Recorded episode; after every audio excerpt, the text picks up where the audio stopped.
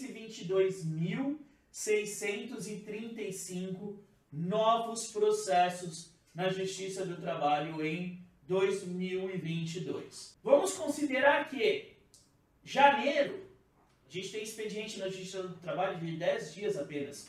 E a maioria dos escritórios de advocacia também dão férias para os seus advogados. Então vamos considerar fevereiro, março, abril, maio, tá? Quatro meses, 33% do ano.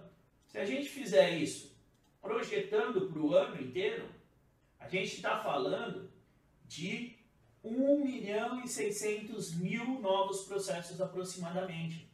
Então, no mínimo, esse ano de 2022, nós vamos ter a mesma quantidade ou um número maior ainda de novos processos que nós tivemos em 2021.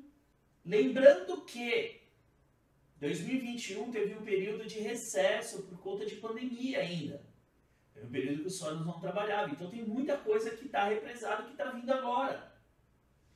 Então a projeção é que se chegue ali na casa de 1 milhão e 800 mil novos processos em 2022. A oportunidade, ela existe. O que falta são os profissionais entenderem como aproveitar.